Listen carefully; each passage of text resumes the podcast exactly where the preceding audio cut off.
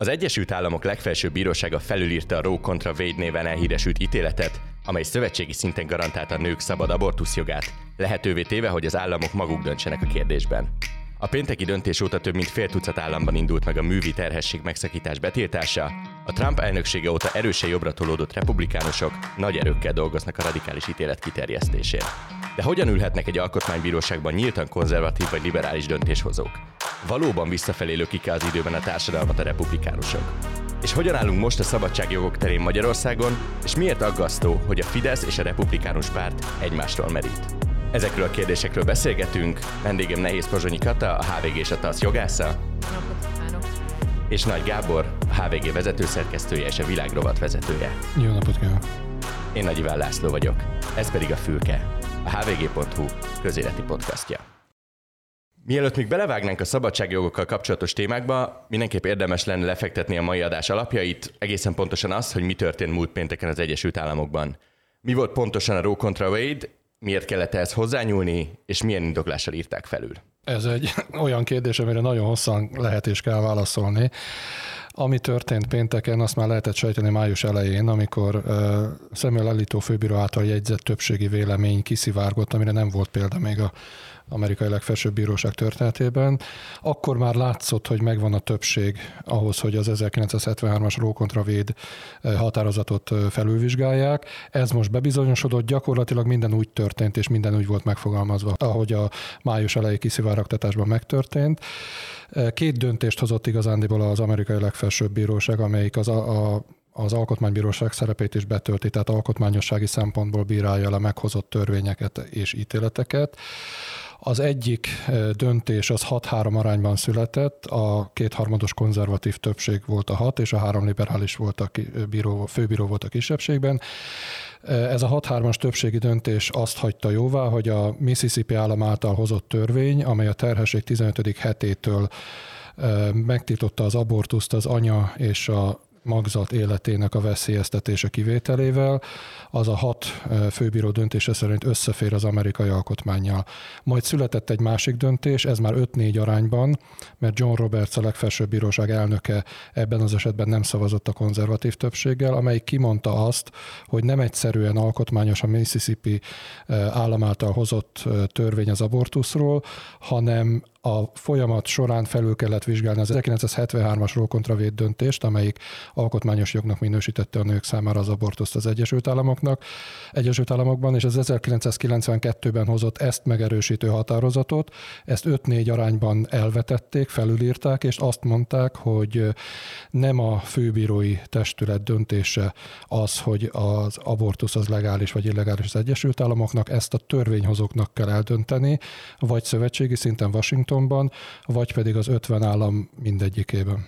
Hogyan működik egyébként az, hogy egy alkotmánybíróságként funkcionáló testületnek nyíltan konzervatív és nyíltan liberális tagjai vannak? Ugye Roe ellen szavazó bírák között is többen vannak, aki Trump maga nevezett ki. A kérdésem igazából az, hogy nem megy el szembe a hatalmi ágak szétválasztásának az elvével. Nem mert nem arról van szó, hogy politikai álláspontot képviselnek, arról van szó, hogy milyen jogértelme, alapvetően jogértelmezési álláspontot képviselnek. Nem újdonság az amerikai legfelsőbb bíróság esetében, hogy számon tartják, hogy ki a liberális és ki a konzervatív. Ez nagyon régóta tradíció, egész egyszerűen ugye hol demokrata, hol republikánus elnök nevezi ki, a republikán, republikánus elnökök általában konzervatív főbírókat neveznek ki, a demokrata elnökök általában liberálisabb főbírókat neveznek ki. Ez nem mindig jött, jött, be. Az idősebb George Bushnak például volt egy kinevezetje, akiről, amikor kinevezték, úgy gondolták, hogy konzervatív, majd a liberálisokkal szavazott. Ez igazándiból egyrészt ugye most már látszik az abortusz ügyében, vagy a melegházasság ügyében, vagy sok más kérdésben, ami társadalmi kérdés, tulajdonképpen a jogfilozófiai felfogás mellett egyfajta társadalompolitikai irányzatot is jelent, hogy ki az, aki a szabadságjogok minél nagyobb kiterjesztése, irányában mozog, ki az, aki a szövetségi kormánynak adna több hatalmat, és ki az, aki az államoknak adna több hatalmat. Tehát alapvetően az, hogy valaki konzervatív vagy liberális, az, az mindig a legtöbb esetben a feladott ügyben a szavazás során és az állásfoglalás során derült ki, derül ki, de most igen, az a helyzet, amit te is mondtál, hogy hat konzervatív bíró van, aki elég megbízhatóan konzervatív, és három liberális bíró van, de ez köztudott. Tehát ezt, ezt, ezt Amerikában nem úgy kezelik, hogy, hogy ez valami rejtély lenne, hogy ki konzervatív és ki liberális. A Ruth Bader Ginsburg, aki legutóbb meghalt 2020. szeptemberében, róla is nyilvánvaló volt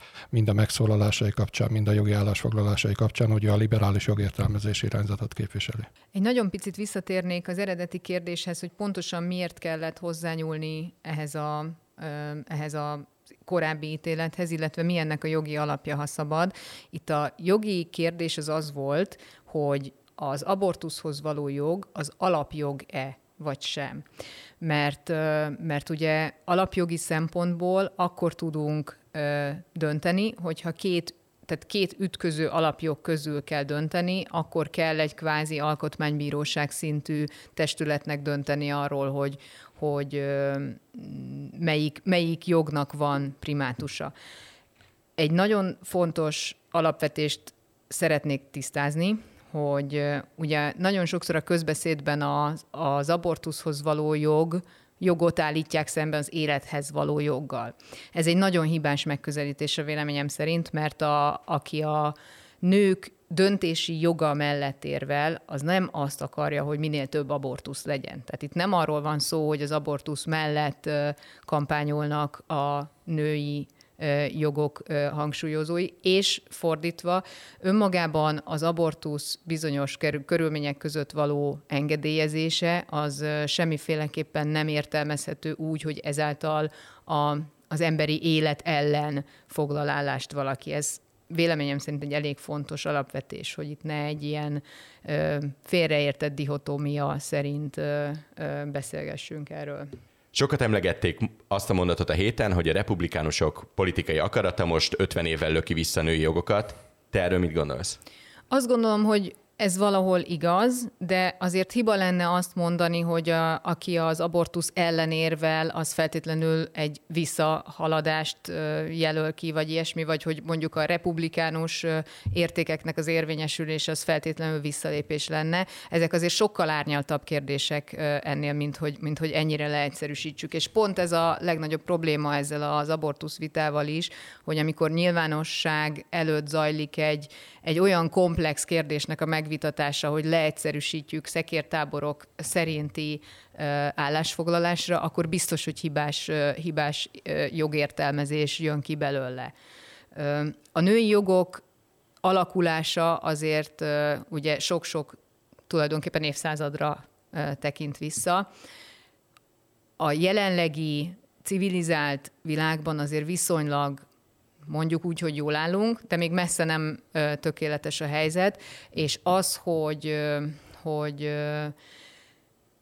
vélt konzervatív értékek alapján beavatkoznak a nők felelős önrendelkezési jogának a gyakorlásába, az valóban egy visszalépésnek tűnik, ám de nyilván meg kell látni a gyakorlatot, illetve a, az egyes szabályozásokat. Viszont még egy dolgot nagyon szeretnék hangsúlyozni, hogy hogy az ilyen ütköző alapjogoknál eléggé fontos azt megnézni, mindig el kell végezni ezt az úgynevezett szükségességi arányossági tesztet, ami azt jelenti, hogy a, az adott alapjogot, nevezetesen itt most a női ön, önrendelkezésnek, illetve az egészségügyi önrendelkezéshez való jogot szükséges-e korlátozni a másik ütköző alapjog érdekében. És a szükségességnek egy másik aspektusa az az, hogy alkalmas-e ez a korlátozás arra, hogy a másik alapjogot, tehát nevezetesen az életet megvédjük, vagy sem. A statisztikai adatok, illetve az elég konkrét kutatási eredmények azt mutatják, hogy a, az abortusz tiltása az soha nem eredményezi azt, hogy több gyermek születik, hanem sokkal inkább eredményezi azt, hogy illegális, abortuszok szüle, illegális abortuszokat végeznek el, illetve egyéb káros következményei vannak. Tehát magyarul nem alkalmas a tiltás, tehát ez a jogkorlátozás nem alkalmas annak a másik jognak a védelmére, amire hivatott lenne. Ez a legnagyobb probléma ezzel az egész kérdéskörrel. Gábor, a republikánusok egyébként mivel indokolják azt, hogy, hogy, hogy hozzányúltak ez a törvényhez?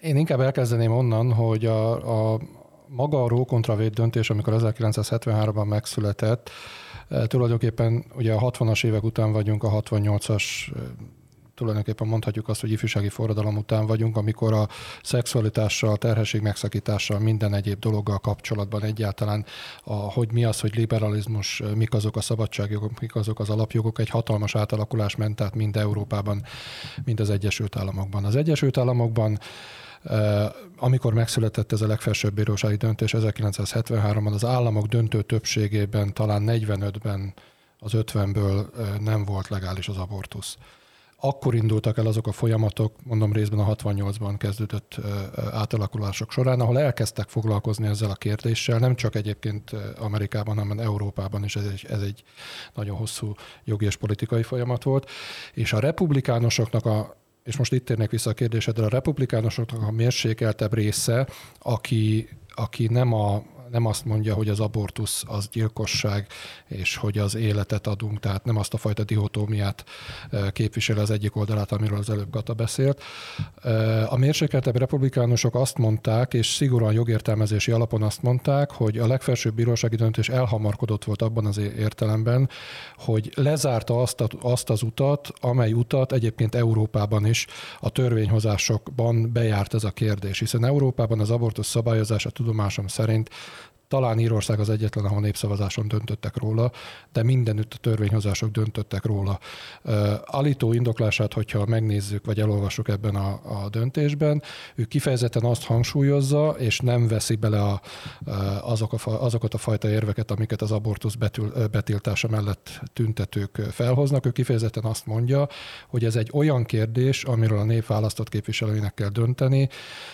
Mondom, ahogy az előbb említettem, vagy szövetségi szinten Washingtonban, vagy az egyes államokban. Tehát ő megáll annál az indoklásnál, eh, hogy ezt ki kell venni a legfelsőbb bíróság hatásköréből, és szavazzanak úgy, ahogy szavaznak.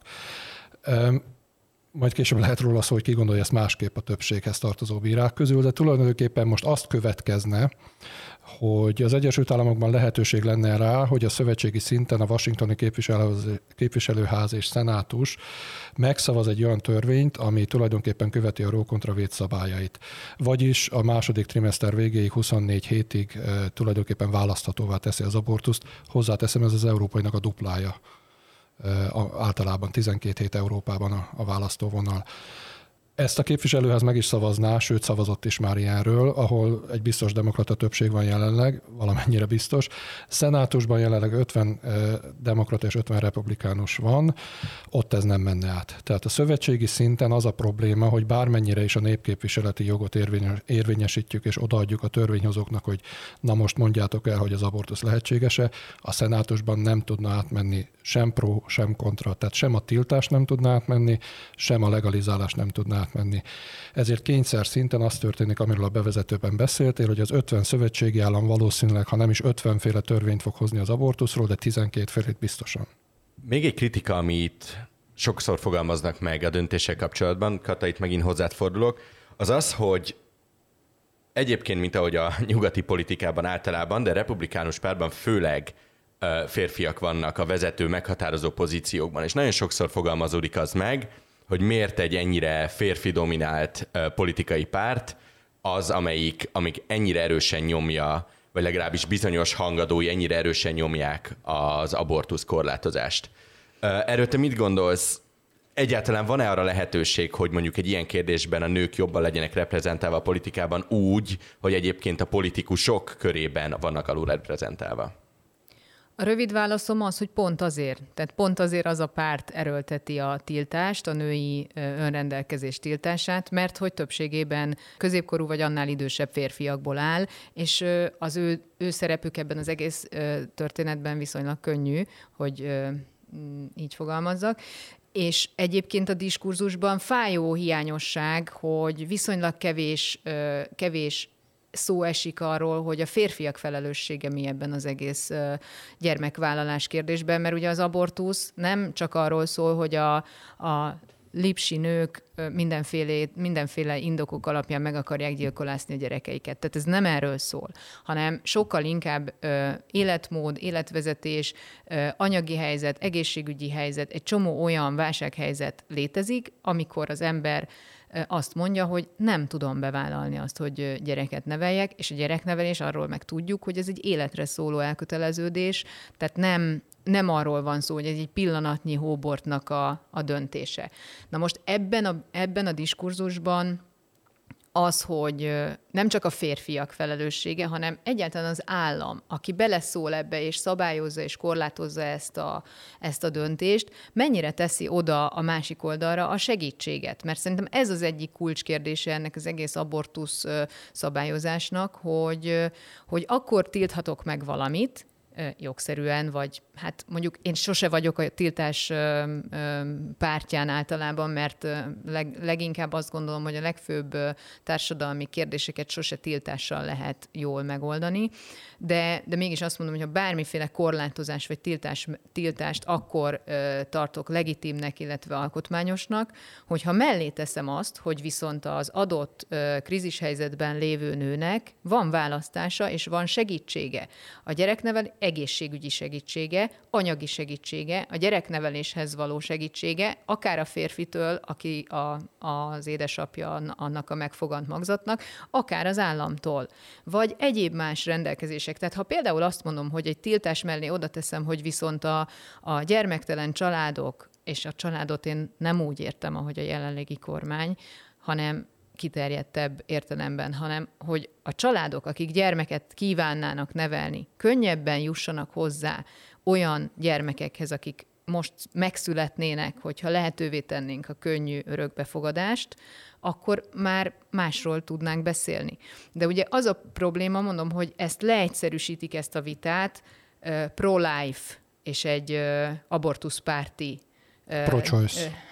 Hát igen, csak ugye a magyar fordításban ez mindig abortuszpártiként jelenik meg. Választáspárti helyesebb lenne. Igen, igen, a választáspárti, de ugye még az sem teljesen pontos az én véleményem szerint, mert nem, nem feltétlenül csak arról van szó, hogy, hogy tényleg egy ilyen, ilyen aktuális hóbort szerint én most választok vagy sem, hanem számtalan körülmény befolyásolja ezt a döntést. Én még azt tenném ezt hozzá, hogy most közülemi kutatásokról fogok beszélni, legfelsőbb bíróság döntése kapcsán sokat idézték azt, hogy a Ró kontra törlésének egyáltalán nem volt többsége a társadalom körében. Tehát eh, vannak különböző felmérések, amik időtől, vagy hangulattól, vagy eh, sok minden mástól függően azt mutatják, hogy nagyjából belőhetően 55% és kétharmad között van azoknak az aránya, akik azt mondták, és azt mondják a mai napig az Egyesült Államokban a megkérdezettek közül, hogy nem kell a Ró kontra véd precedenst elvetni és amit, amit én láttam közvéleménykutatást, konzekvensen 20% alatt van azoknak az aránya, akik azt mondják,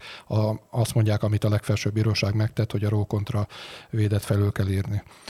Vannak más közvéleménykutatások is, amik azt mutatják, hogy az abortuszra vajlandó, való hajlandóság az csökken, akkor, hogyha azt látják, hogy olyan intézkedéseket hoznak, állami vagy az Egyesült Államokban nagyon jelentős a civil szervezetek szerepe ebben a tekintetben, civil szervezeti szinten, ahol azt lehet látni, hogy gondoskodnak a gyerekről, de ez is, ahogy a Kata mondta, az abba a helyzetbe került terhes nőnek, anyának a döntésétől kell, hogy függjön. Tehát azért mondom, hogy ez egy nagyon-nagyon sok minden egymásra rakódik mind a két oldalon. Tehát a republikánus oldalon, vagy a konzervatív oldalon is, most ha visszamegyünk a jogi kérdésekre, akkor van egy tábor, amelyik azért támogatta a legfelsőbb bíróság döntését, mert ő az abortuszt el akarja törölni, és van egy másik tábor, főleg jogászokból és alkotmányjogászokból álló tábor, amelyik azt mondja, hogy ő az originalizmus híve, vagyis ami nincs benne az amerikai alkotmányban, az mind értelmezés kérdése is nem létezik, vagy legalábbis nem a legfelsőbb bíróságnak kell erről dönteni, hanem a törvényhozásnak kell megteremteni azt a jogot, és nem pedig az alkotmányból kell kiolvasni a nem létező jogot. Hozzáteszem, amit Kata is említ, említett, hogy ez mind az amerikai alkotmányt, mint pedig azt a 14. kiegészítést, amire, a, amire hivatkozott a legfelsőbb bírósági döntést, férfiak hozták. Maradva még kicsit ennél az alkotmánybíróság és törvényhozás problémánál. Ha jól emlékszem, Clarence Thomas alkotmánybíró volt az, aki belengedte, hogy a ró nyomán hasonlóan más törvényeket is felül kéne vizsgálni, köztük, vagy hát döntéseket is, köztük például a melegházasságot legalizáló törvényt. Mit tudunk arról, hogy a mostani alkotmánybírósági konzervatív többség mit, mi, mihez tervez még esetleg ilyen téren hozzányúlni? Van egyáltalán bármilyen kapacitása erre? És, és mit tud tenni a törvényhozás ilyen esetben? Nem vagyok jogász, úgyhogy Kata javíts ki, hogyha rosszat mondanék, de az angol jogban a precedens elve az rettenetesen fontos, és lényegében azon alapul. És az Egyesült Államokban, akik bírálták a legfelsőbb bíróságnak ennek a dönté- ezt a döntését, ők azt is mondták, hogy a Roe kontra Wade az egy olyan precedens volt, amit nem szokás felülbírálni. Én úgy gondolom, hogy ez nem igaz, hiszen ha ez igaz lenne, akkor a szegregációt sem szüntették meg, mert a 19. század végén volt egy olyan legfelsőbb bírósági döntés, amelyik alkotmányosnak minősítette a szegregációt, és a 60-as években volt egy olyan, ami ezt a precedenst felülírta. Tehát ezt, szerintem ezt a precedenst nem szabad felülírni dolgot, ezt elvethetjük. A, a többségi véleményt olvasva, amit Alító jegyzett, ő kifejezetten hangsúlyozta azt, hogy ez egy kivételes döntés. Tehát a 14. alkotmánykiegészítés alapvetően az alkotmányos szabadságjogokról rendelkezik az Egyesült Államokban. Hosszú történet a polgárháború lezárása után született, akkor kezdett, kellett ezeket a kérdéseket rendezni. Alító azért hangsúlyozta, hogy ez csak is és kizárólag az abortuszra vonatkozik, mert én úgy gondolom, megint azt kérem javíts ki, hogyha nem így van, hogy jogilag, mivel a másik három döntés, mert három döntést említett Clarence Thomas, az egyik az, hogy a 1965-ben határozott úgy a legfelsőbb bíróság, hogy a házaspárok, ezt persze azóta elfelejtették, a házaspárok használhatnak fogamzásgátlást, majd 2003-ban használ, határozott arról egy texasi törvény alapján, amelyik még szodómiának minősítette a homoszexuálisok kapcsolatát, hogy a homoszexuálisok kapcsolata nem büntethető, ezt 2003-ban mondták ki az Egyesült Államokban, majd pedig jött a döntés arról, hogy a melegek is szabadon házasodhatnak, ez is egy szoros 5-4 arányú döntés volt. Mind a három döntésben az a közös, hogy a 14. alkotmány kiegészítésre hivatkozott, amire a Roe kontra véd is. Tehát Clarence Thomas azt mondja, én úgy gondolom, hogy jogi szempontból ez, ez hogy mondjam, logikusnak tűnik, hogyha a 14. alkotmánykiegészítésre vonatkozó alkotmányos jogot megvonjuk a nőtől, hogy szabadon választasson az abortusz ügyében, akkor mi akadályoz meg bennünket abban, hogy az ugyancsak a 14. alkotmánykiegészítésre hivatkozó jogot megvonjuk a melegektől, vagy a fogamzásgátlást használni akaró pároktól. Clarence Thomas mindig is a szélsőséget képviselte a legfelsőbb bíróságban. Én úgy gondolom, hogy ő továbbra is azt a fajta szélsőséget képviseli, amihez nem lesz meg a többség. Visszatérve egy picit a, arra a kérdésedre, amikor azt feszegetted, hogy ez visszalépése vagy sem a női jogok vonatkozásában, illetve a most említett egyéb jogok vonatkozásában. Ugye pont az a lényeg, hogy attól függ, hogy a, a, akár a szövetségi, akár a tagállami törvényhozás milyen szabályrendszert fog kialakítani. Tehát igazából maga a, a döntés visszalépésnek tűnik első ránézésre, de majd attól fog függeni, és azért látjuk sajnos a példákból, hogy nagyon sok államban rögtön kategorikus tiltásokat vezettek be, de hogy lényegében, hogy ténylegesen visszalépés lesz-e vagy sem, az attól fog függeni, hogy, hogy mennyire mennyire szigorú szabályokat hoznak az egyes tagállamok, vagy előjön-e az, hogy szövetségi szinten szabályozzák ezt? Én úgy gondolom, bocsánat, ha ez még csatlakozhatok, tehát egy patchwork lesz az Egyesült Államok. Tehát az 50 tagállamból lesznek olyanok, főleg a keleti és a nyugati partvidéken, amelyik gyakorlatilag helyi törvénybe, az adott állam törvényébe ültetik át a rókontravét szabályozását, és lesznek azok a közép-nyugat és déli államok, amelyiknek a sorát Missouri már rögtön elkezdte aznap, ahogy a legfelsőbb bírósági döntést kihirdették, ahol gyakorlatilag betiltják igen, az és abortuszt, akkor... és akkor mozgás lesz. Tehát amerikai, áll, amerikai cégek sora jelenti be, hogy a női alkalmazottaiknak kifizeti az abortusz költségeit akkor is, hogyha el kell menni másik államba, és Kalifornia, New York, Oregon, Washington államok és még egy csomó állam fölkészült arra, hogy ugye május óta, eddig is sejtették, hogy ez lesz, május elejé óta tudták, hogy ez lesz, tehát gyakorlatilag azzal készültek föl, most a dolog technikai vagy logisztikai részéről beszélek, hogy abortuszklinikákat nyitnak. Az Egyesült Államokban nem úgy végzik el az abortusz, mint a, a, a, a Európában, hogy a kórházi rendszerben külön abortuszklinikákat kell működtetni. Tehát ők abortuszklinikákat ö, ö, nyitnak, és segítik mindenben azokat, akik a mondjuk Ohio-ból, vagy Missouri-ból, vagy, egy, vagy ezekből az államokból, ahol tiltani fogják, át akarnak menni hozzájuk. Tehát kialakul egy olyasfajta, hogy úgy mondjam, meglehetősen ketté szakított, vagy több részre szakított Egyesült Államok, amíg szövetségi szinten nem születik meg valamilyen döntés erről, ahol az egyik államban szabad az abortusz, úgy, ahogy jelen, egészen mostanáig szabad volt, a másik államban meg annyira tilos mint amennyire abban az államban szerették volna. Tehát egy, egy, egy, én úgy gondolom, hogy egy átmeneti időszak következik most, mert előbb-utóbb az Egyesült Államok működését ismerve, mert minden kérdés így dölt el, előbb-utóbb lesz szövetségi szinten valamiféle szabályozás, de most egy, a legfelsőbb bíróság ezzel a döntésével megnyitott egy olyan átmeneti időszakot, ahol bizony sajnos káosz lesz. És ugye a szövetségi szabályozás nagyban függ attól is, hogy mi történik novemberben ugye a, a félidős választásokon, amikor a kongresszus egésze és a szenátus egyharmada cserélődik, hogyha minden igaz. Ez az a választás, ahol Biden a első ciklusának első, hát nagyjából fele után azt, azt, azt, azt volt szokás mondani, hogy ezt a republikánusok csak elveszíthetik, hogy sokkal jobb helyzetből várják.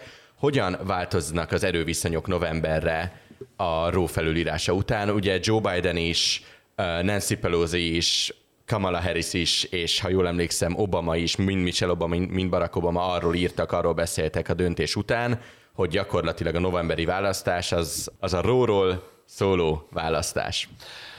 Szeretnék, hogy az legyen, és most politikai nyelven fogok beszélni eh, ebben az ügyben. A, az amerikaiak imádják a évszázadokra, vagy legalábbis évtizedekre visszamenő statisztikákat, és azok azt mutatják, hogy a hivatalban lévő elnök az első terminusának a fél idejénél ahol most Biden van, mindig nagyot bukik az elnök és a pártja. Tehát Barack Obama 2008-ban, eh, én emlékszem rá, mert eh, kint lehettem tudósítóként, valami egészen fantasztikus hullámnak a hátán vonult be a Fehérházba, és nyerte meg ugye első afro, afroamerikai elnökként, egy kiváló szónokként. Tehát eh, mindenki azt hitte, hogy egy korszakváltás következik az Egyesült Államokban a 2008-as választással, és 2010-ben úgy elverték a demokratákat, mint a kétfenekű dobot a, a, azon a választáson, ami most következik. Tehát egyrészt a történelmi trend azt mutatja az Egyesült Államokban, hogy ilyenkor Trump után meg aztán végképp akkora várakozás övezte az új elnököt, hogy abban csak csalódni lehetett.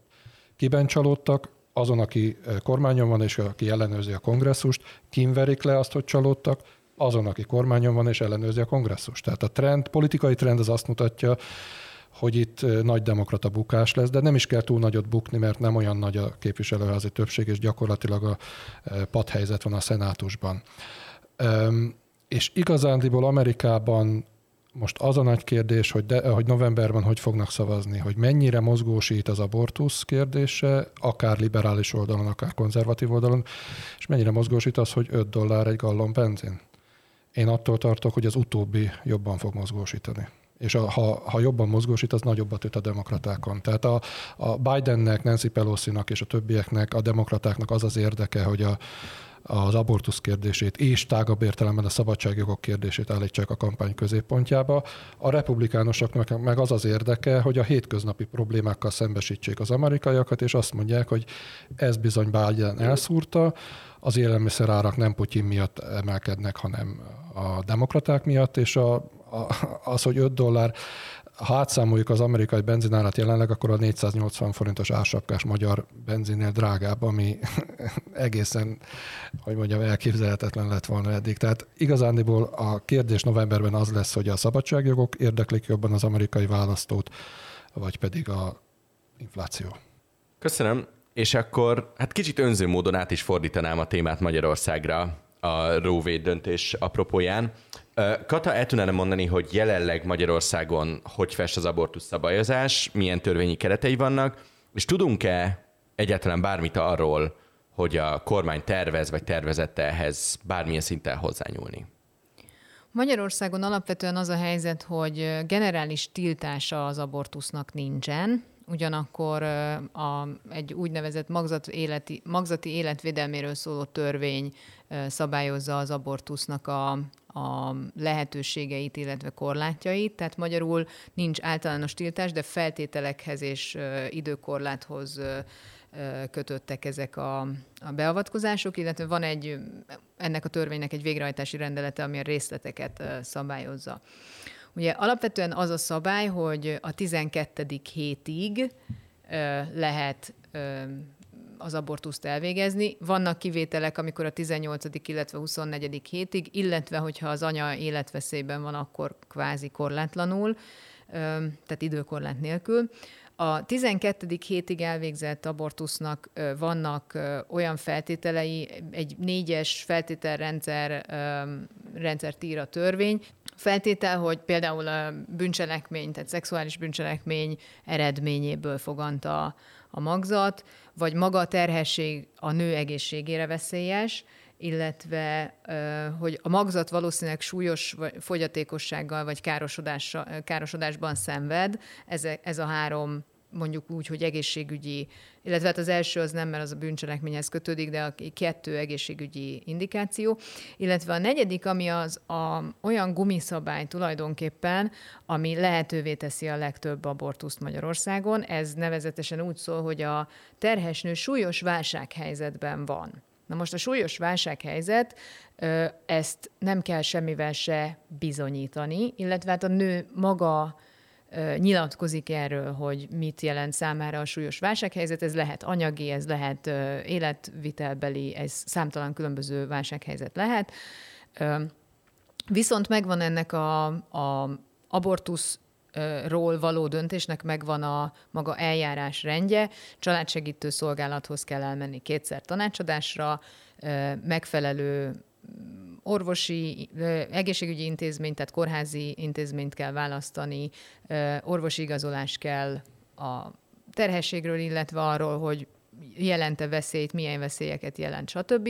Tehát magyarul azt, hogy, hogy ezt valaki válassza, arra van lehetőség, de végig kell járnia egy olyan procedúrát, amiben a, elvileg az állam részéről biztosított családsegítő szolgálat egyfajta tanácsadást nyújt a bajban lévő nőnek, és ennek a tanácsadásnak a keretében elvileg tájékoztatja arról, hogy milyen egyéb alternatív lehetőségei vannak. Ilyenkor van az, hogy örökbefogadás és egyéb a kórházak mellett kihelyezett inkubátorok, egyéb lehetőségek.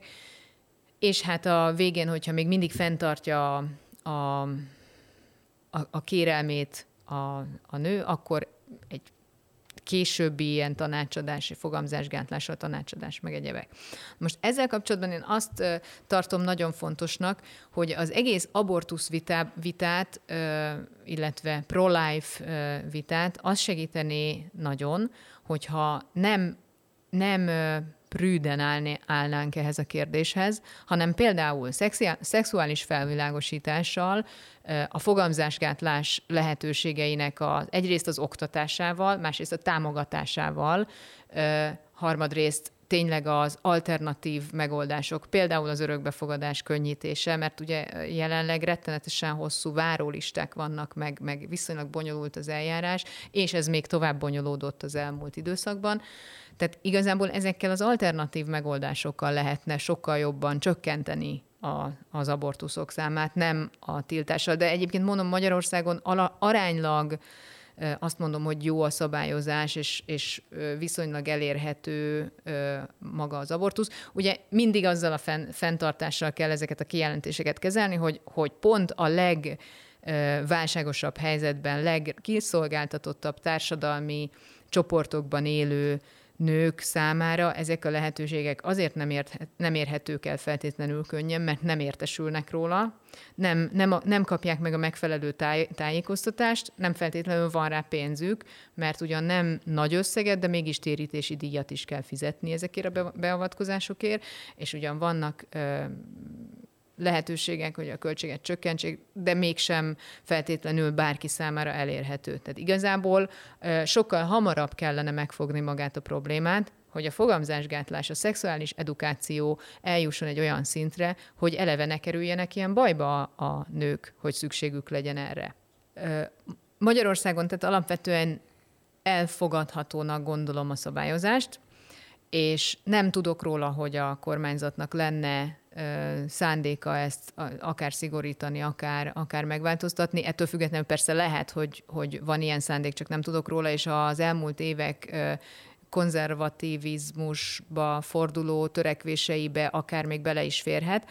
Ám, de van egy nagyon érdekes összefüggés Magyarországon a szabadságjogok és a, az, az ilyen jellegű konzervatív fe, a felfogás között, nevezetesen, hogy a magyarok alapvetően individualisták. Tehát abban a pillanatban, hogy az ő saját személyes önrendelkezési jogukat érinti valami, akkor már egyáltalán nem biztos, hogy olyan nagyon nagyon konzervatív, általános értékeket fognak képviselni, illetve, illetve csak a felszínen, illetve csak a kommunikáció szintjén. Amikor az állam konkrétan beavatkozik abba, hogy, hogy elvetetheti a gyerekét vagy sem, akkor már biztos, hogy ezt nem fogja elfogadni, és ugye azt lehet tudni a kormányzatról, hogy viszonylag gyakran és kiterjedte méri ezeket a, ezeket a társadalmi igényeket, illetve hozzáállásokat. Én azt feltételezem, hogy a magyarok nem a sokkal jobb, nagyobb szigorítást nem feltétlenül támogatnák, tehát hogy én azt nem gondolom. Ehhez annyit fűznék hozzá egyébként, hogy, hogy igen, azért a, a mostani kormányzatról tudjuk azt, hogy elég pontosan be tudja mérni azt, hogy a társadalmi attitűdök milyenek egy-egy döntéssel kapcsolatban, és lehet, hogy ez egy olyan ütőkártya lett volna, amit kijátszottak volna múltba, hogyha, hogyha szükség van rá. Ugye, ami erre utaló dolog lehetett, még a választás előtt nem tudom, emlékeztek-e, volt egy kiszivárgott KDNP-s dokumentum, amiről kiderült, vagy legalábbis a KDNP cáfolta ennek a létezését, hogy amely a, amely a fogamzásgátlás és az abortuszhoz való jogot gyakorlatilag lengyel mintára korlátozta volna, meg ugye amik még felfelbukkannak azért a Fidesz holdudvarában, a különböző álcivil, civil szervezetek, mint például ez a, a Védett Társadalom Alapítvány, ez pontosan egy ilyen, de, de hogy, hogy valóban így a mainstreambe, mainstreambe ez így nem szivárgott bele. Viszont ha még itt vagyunk, és akkor az utolsó kérdéseimre rá is térnék a mai adásban, az megint csak ez a párhuzam az Egyesült Államok és Magyarország között. Legutóbb például a CPAC Hungary eseményen láttuk azt, hogy a Fidesz és a Republikánus párt bizonyos értelemben egymástól merít egymás politikájában, például amikor Floridában bevezettek egy gyakorlatilag magyar mintájú melegellenes törvényt, akkor, akkor Ron DeSantis kormányzónak a sajtófőnöke egészen pontosan azt mondta, hogy figyelemmel kísértük, hogy mi történik Magyarországon. A kérdésem az igazából azt felétek, és ez abszolút egy ilyen normatív vita kérdésként teszem föl, hogy amit látunk a keményvonalas republikánus párti megmondó embereknél, és amit látunk a Fidesz KDNP-nek a, az erős politikusainál, ez milyen mértékben konzervativizmus, vagy milyen mértékben inkább egy ilyen radikális vonal, amit a konzervativizmus mézes-mázos felhőjébe csomagolnak? Én erre any- azt példaként hoznám, hogy az elmúlt időszaknak az egyik leg, legrosszabb és legfelháborítóbb törvénye volt ez a pedofil törvény, ugye, ami nagyon-nagyon visszavetette alapvetően ezt a ezt a szexuális edukáció és fogamzásgátlással kapcsolatos kérdéskört közvetve ugyan, mert nem erről szól maga a törvény, de ugye azzal, hogy a kommunikációs jogokat korlátozta ez alapján a teljesen, teljesen értelmetlen pedofília elleni védekezés kérdéskörében, ez, ez azért abba az irányba mutat, hogy, hogy ez, ezeket a populista, ilyen álkonzervatív lózungokat meg tudja lovagolni azért ez a kormány, és egyébként úgy, úgy függ össze az eddig tárgyalt abortusz kérdéssel és hazai szabályozással, hogy éppen azt gátolja meg, hogy a gyerekek az iskolában egy normális oktatás keretében halljanak mindenféle szexuális irányultságról, identitásról, egyebekről, a szexuális élet veszélyeiről, örömeiről, következményeiről, a, a felelősségteljes családtervezésről, stb. Mert ugye a, a szabályozás oly módon és oly mértékben korlátozza a kommunikációs jogokat, kommunikációs jogokat is de nem csak azt, hanem gyermekvédelmi törvénytől kezdve csomó mindenbe belenyúlt ez a pedofil törvény, hogy nagyon sok, nagyon sok szervezet, illetve piaci társadalmi szereplő eleve egy önkorlátozással reagált erre. Elég, ha csak arra gondolunk, hogy a reklámspotok előtt megjelentek a 12-es karikák, ami azért egy őrület, tehát hogy egy, egy nem tudom, egy mosópor reklám előtt miért kell 12-es karikát feltenni, és ez azért a sokkal súlyosabb, illetve, illetve kényesebb kérdések körében, a kényesebb kérdéseknek a megtárgyalását még inkább fogja gátolni, ezzel egyetlen egy dolgot érünk el, hogy lesz egy teljesen tudatlan, prűd társadalom, és halomra fogják elvetetni a gyerekeket, mert nem tudják, hogy a, hogy, hogy a buli után a szex az mivel, milyen következményekkel jár. Most nyilván sarkítok, de ez például egy teljesen téves értelmezés szerinti konzervativizmus. Ez, ennek semmi köze az én véleményem szerint a konzervativizmushoz. Én elindulnék akkor a kezdeti kérdéstől a ró kontra vétel, és elérkeznék a szípekhez. Tehát ott kezdeném, hogy amikor megszületett ez a döntés 1973-ban, most ugyan elég hihetetlennek tűnik, de nem keltett óriási politikai hullámokat. Tehát igazándiból, mivel ahogy mondtam korábban, a vita akkor kezdődött el róla, nem nem vált központi kérdésé. Amikor központi kérdésé vált, az Ronald Reagan elnöksége volt, mert Ronald Reagan, és most azt szeretném mondani, és úgy indulnék el, és folytatnám, hogy a politika sokféle értelme, értelemben ilyen hullámoknak az egymás utánisága. Tehát akár az európai politikát nézzük, akár az amerikai politikát nézzük. Tehát ahogy, ahogy a 60-as évekre, 60-as évek hozott egy liberalizációs hullámot, ami mondjuk eltartott Ronald Reagan 1980-as megválasztásáig, addig nem voltak, nem fenyegették az amerikai abortuszklinikákat, addig ez igazándiból nem volt kérdés, nem volt politikai kérdés. Társadalmi igen, mert mindig volt a bibliaövezetben az amerikai középnyugaton egy olyan jelentős társadalmi réteg, amelyik valóban ellenzi akár vallási alapon is azt, hogy, azt, hogy abortuszt végrehajtsanak. Tehát ez, ha úgy mondjam, belefér a hagyományos konzervativizmusra, amiről, amiről az előbb beszéltél. Ami Ronald Reagan idején történt, az egy olyasfajta konzervatív fordulat volt, ahol az egyik kitüntetett pont, mivel szegregáción túl voltunk, egy csomó szabadságjogot megadtunk. Az egyik kitüntetett ütköző pont, ami a kultúrharc középpontjába került, és mondom, csak a 80-as évektől került ez a Roe kontra Véda a, a középpontba, az pont az abortusz kérdése volt. És akkor a, a, ez a hullám eltartott Bill Clinton megválasztásáig, ott jött egy, jött egy liberális hullám, ahol ahol megint tulajdonképpen szélsőségeseknek lehetett tekinteni azokat, akik abortuszklinikákat mentek el ostromolni, mert azok is, de igazándiból a közbeszédből akkor egy kicsit kikerült ez a dolog. Jött George W. Bush, a, aki a második választását 2004-ben, és akkor már volt egy konzervatív hullám feljövőben, azt úgy nyerte meg, hogy ugyanarra időzítették a, egy csomó szövetségi államban a népszavazást a melegek házasságáról és egy csomó népszavazás elvetette, tehát akkor beemelt egy másik fajta kulturális harci tematikát, és azzal a konzervatívok hozzájárultak ahhoz, hogy a George Bush-t megválasszák. És jött a következő hullám Barack Obama megválasztásával 2008-ban, ami eltartott egészen Donald Trump 2016-os egyébként sok mindenkit meglepő győzelméig, és akkor igazából 2016-ban történt meg az a fajta ebben az értelemben visszafordulás egy furcsa konzervativizmus felé, ami nem az a fajta konzervativizmus, amiről Kata az előbb beszélt, hanem az a fajta e, igazándiból semmiféle e, türelmet nem ismerő konzervativizmus, amit e, Donald Trump képviselt, és ami gyakorlatilag azóta fogjává tette a, republikánus pártot. Tehát, hogyha visszaemlékezünk arra, hogy 2016-ban, amikor Donald Trump meg még 17 másik republikánus jelölt küzdött az elnök jelöltségét, hát körbe röhögték gyakorlatilag Donald Trumpot, hogy mit keres itt ez a pojáca, és aztán ez a pojáca novemberben megnyerte az elnök választást, mert és erre most már nincs időnk, fölismerte azt a fajta társadalmi változást, főleg a, abban a bibliaövezetben és abban a rozsdaövezetben és azzal a nagy tavaktól egészen délig nyúló középső övezetben az Egyesült Államokban, amelyik egyebek mellett úgy érzi, hogy hát ez a, ez a nagyon sok szabadságjog, ez, ez már kicsit túlzás. Én mindig csak a vesztesek közé tartoztam, és akkor még itt van az abortusz is.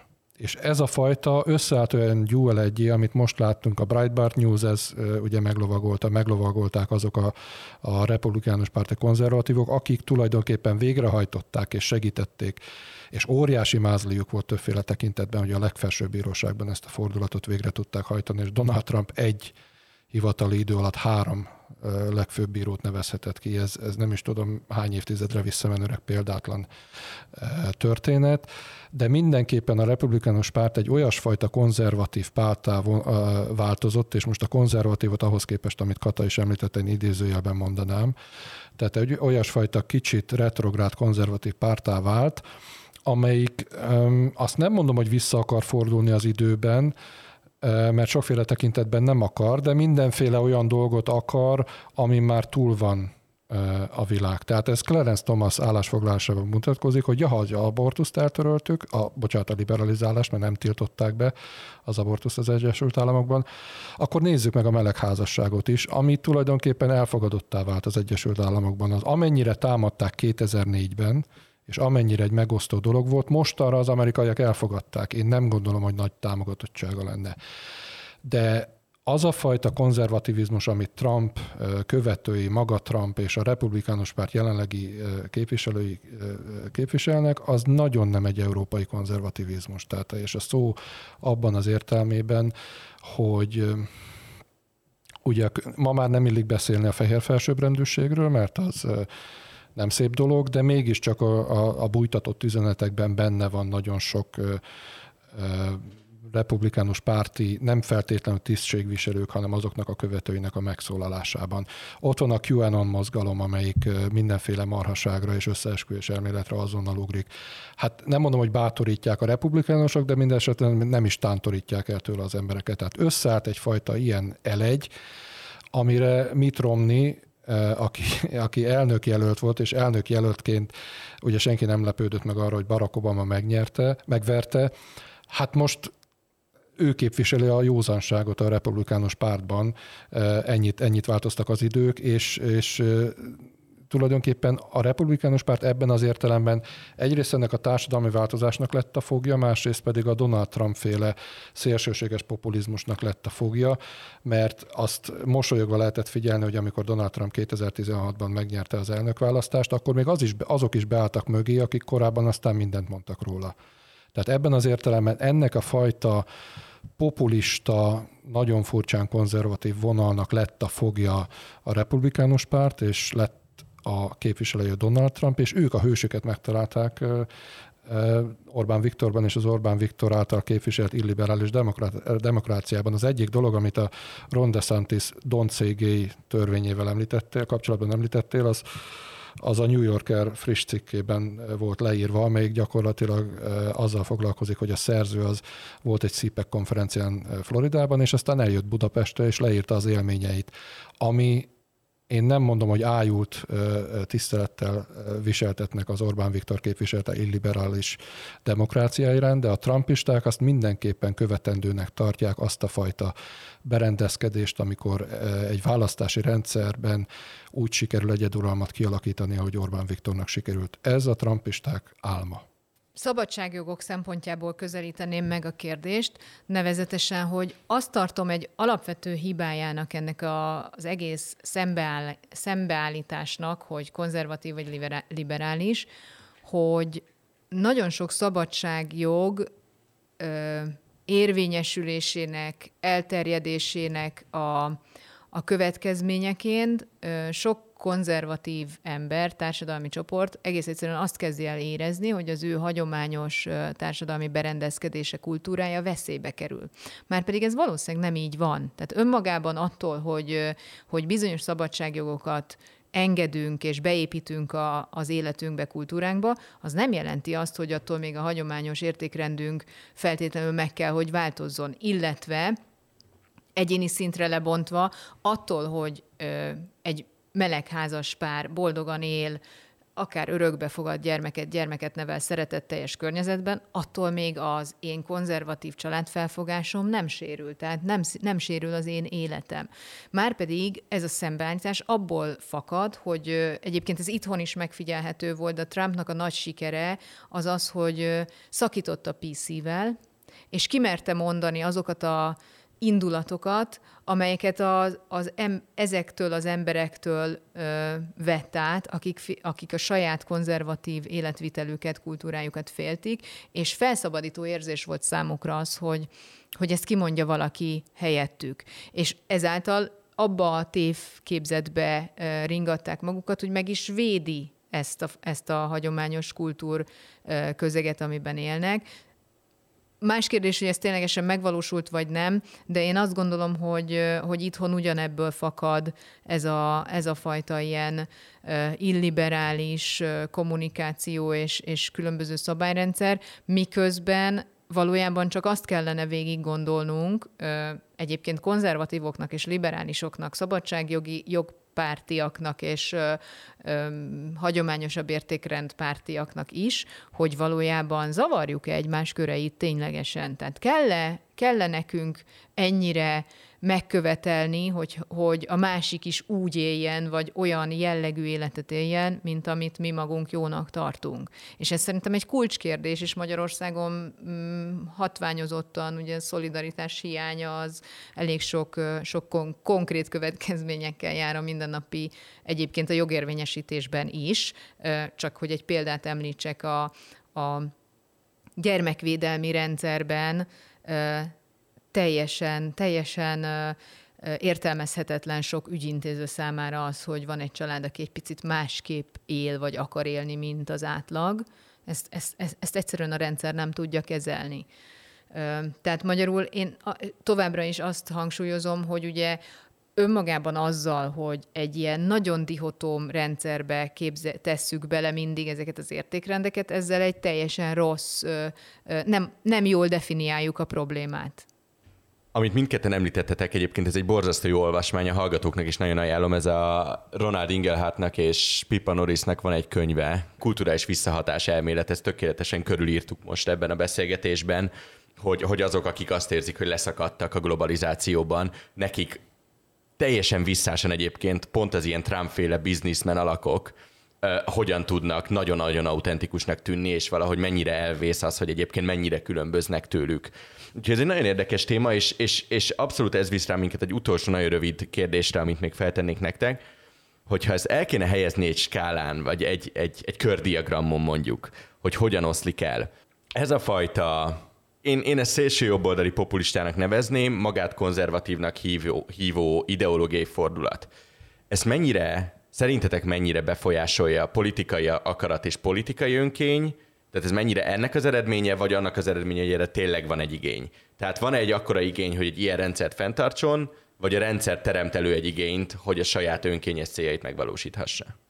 Én szerintem mind a kettő igaz egyszerre. Tehát én, én nem gondolom, hogy a kettő kizárja egymást, hanem sőt, pont itthon azt látjuk, hogy igény is van rá, és, és valójában egy pici kritika a liberális politika, politikával szemben, hogy azért az el, a rendszerváltás utáni években elmulasztott egy csomó olyan társadalmi kérdésre, választ adni, vagy egyáltalán foglalkozni vele, és a fontosságát előtérbe helyezni, amely bizony viszont az emberek nagy többségének fontos. Tehát az, hogy megteremtődött egy igény, az, az biztos, hogy, biztos, hogy tetten érhető, és az is tetten érhető, hogy viszont ezt álságos lózungokkal és álságos egyéni célokkal, de meglovagolja egy politikai garnitúra. Ez nem kettő együtt igaz.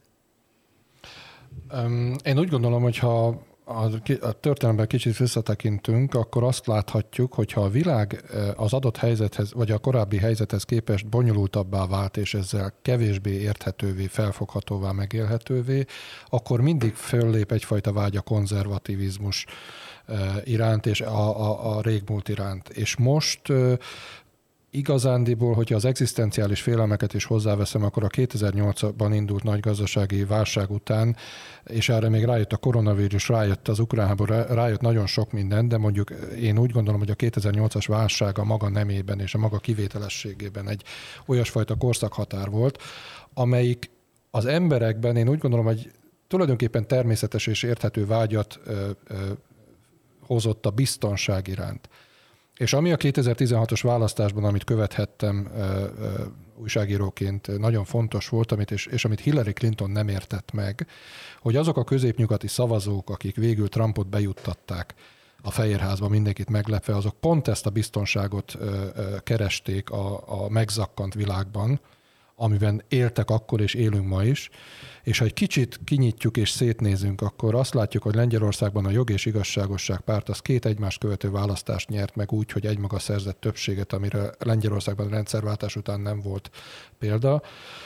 akkor azt látjuk, hogy Németországban már a második Bundestag választáson került be a parlamentbe az AFD, akkor azt látjuk, hogy most a legutóbbi francia nemzetgyűlési választásokon Löpen gyakorlatilag ő aratta a legnagyobb sikert, akkor azt látjuk, hogy most Andalúziában legutóbb a múlt héten a spanyol, spanyol tartományi választáson Andalúzia egy baloldali fellegvár volt, elsőprő győzelmet aratott a jobb oldal, akkor azt látjuk, hogy Európában is, és Amerikában is, és szerintem más földrészeken is, ebben a fajta káoszban, ami 2008 pandémia kialakult, az emberek keresik a biztonságot, és a biztonságot a lehető legpopulistább emberek tudják garantálni. Legyen az baloldali, vagy legyen az jobboldali, jelenleg a jobboldali populizmusnak az aranykorát éljük ebben a tekintetben.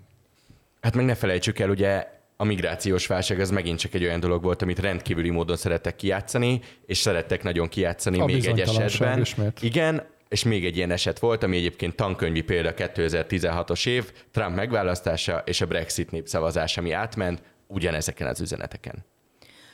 És ugyanezekből az esetekből jól látszik, hogy a populista kormányzatok mindig jogkorlátozásokkal válaszolnak, ami egy teljes tévút, mert megint visszautalnék arra, amit a beszélgetés elején már jeleztem, hogy az ilyen alapjog ütközéseknél mindig a szükségesség és arányosság kérdéskörét kell vizsgálni, és a szükségesség arányossági tesznek egyik nagyon fontos eleme, hogy az adott korlátozás alkalmas-e arra, ami, amit amilyen célt el kívánok érni vele. Tehát magyarul az én hagyományos kultúrám megvédése, megvédése a cél, arra alkalmas-e az, hogy egyéni szabadságjogokat ö, durván korlátozom? Véleményem szerint nem, hanem egészen más, más típusú válaszokat kellene adni ezekre a fel, felmerülő kérdésekre, csak kétségtelenül sokkal könnyebb a jogalkotónak ezeket a fűnyíró elvszerű korlátozásokat bevezetni, mint azt mondani, hogy melót és pénzt rakok bele, meg emberi erőforrást. Köszönöm szépen a beszélgetést Nehéz Pozsonyi Katának és Nagy Gábornak, önöknek pedig köszönjük a figyelmet. A fülke hamarosan folytatódik. Adásainkat megtalálják a hvg.hu-n és a népszerű podcast oldalakon. Én Nagy Iván László vagyok. Viszonthallásra!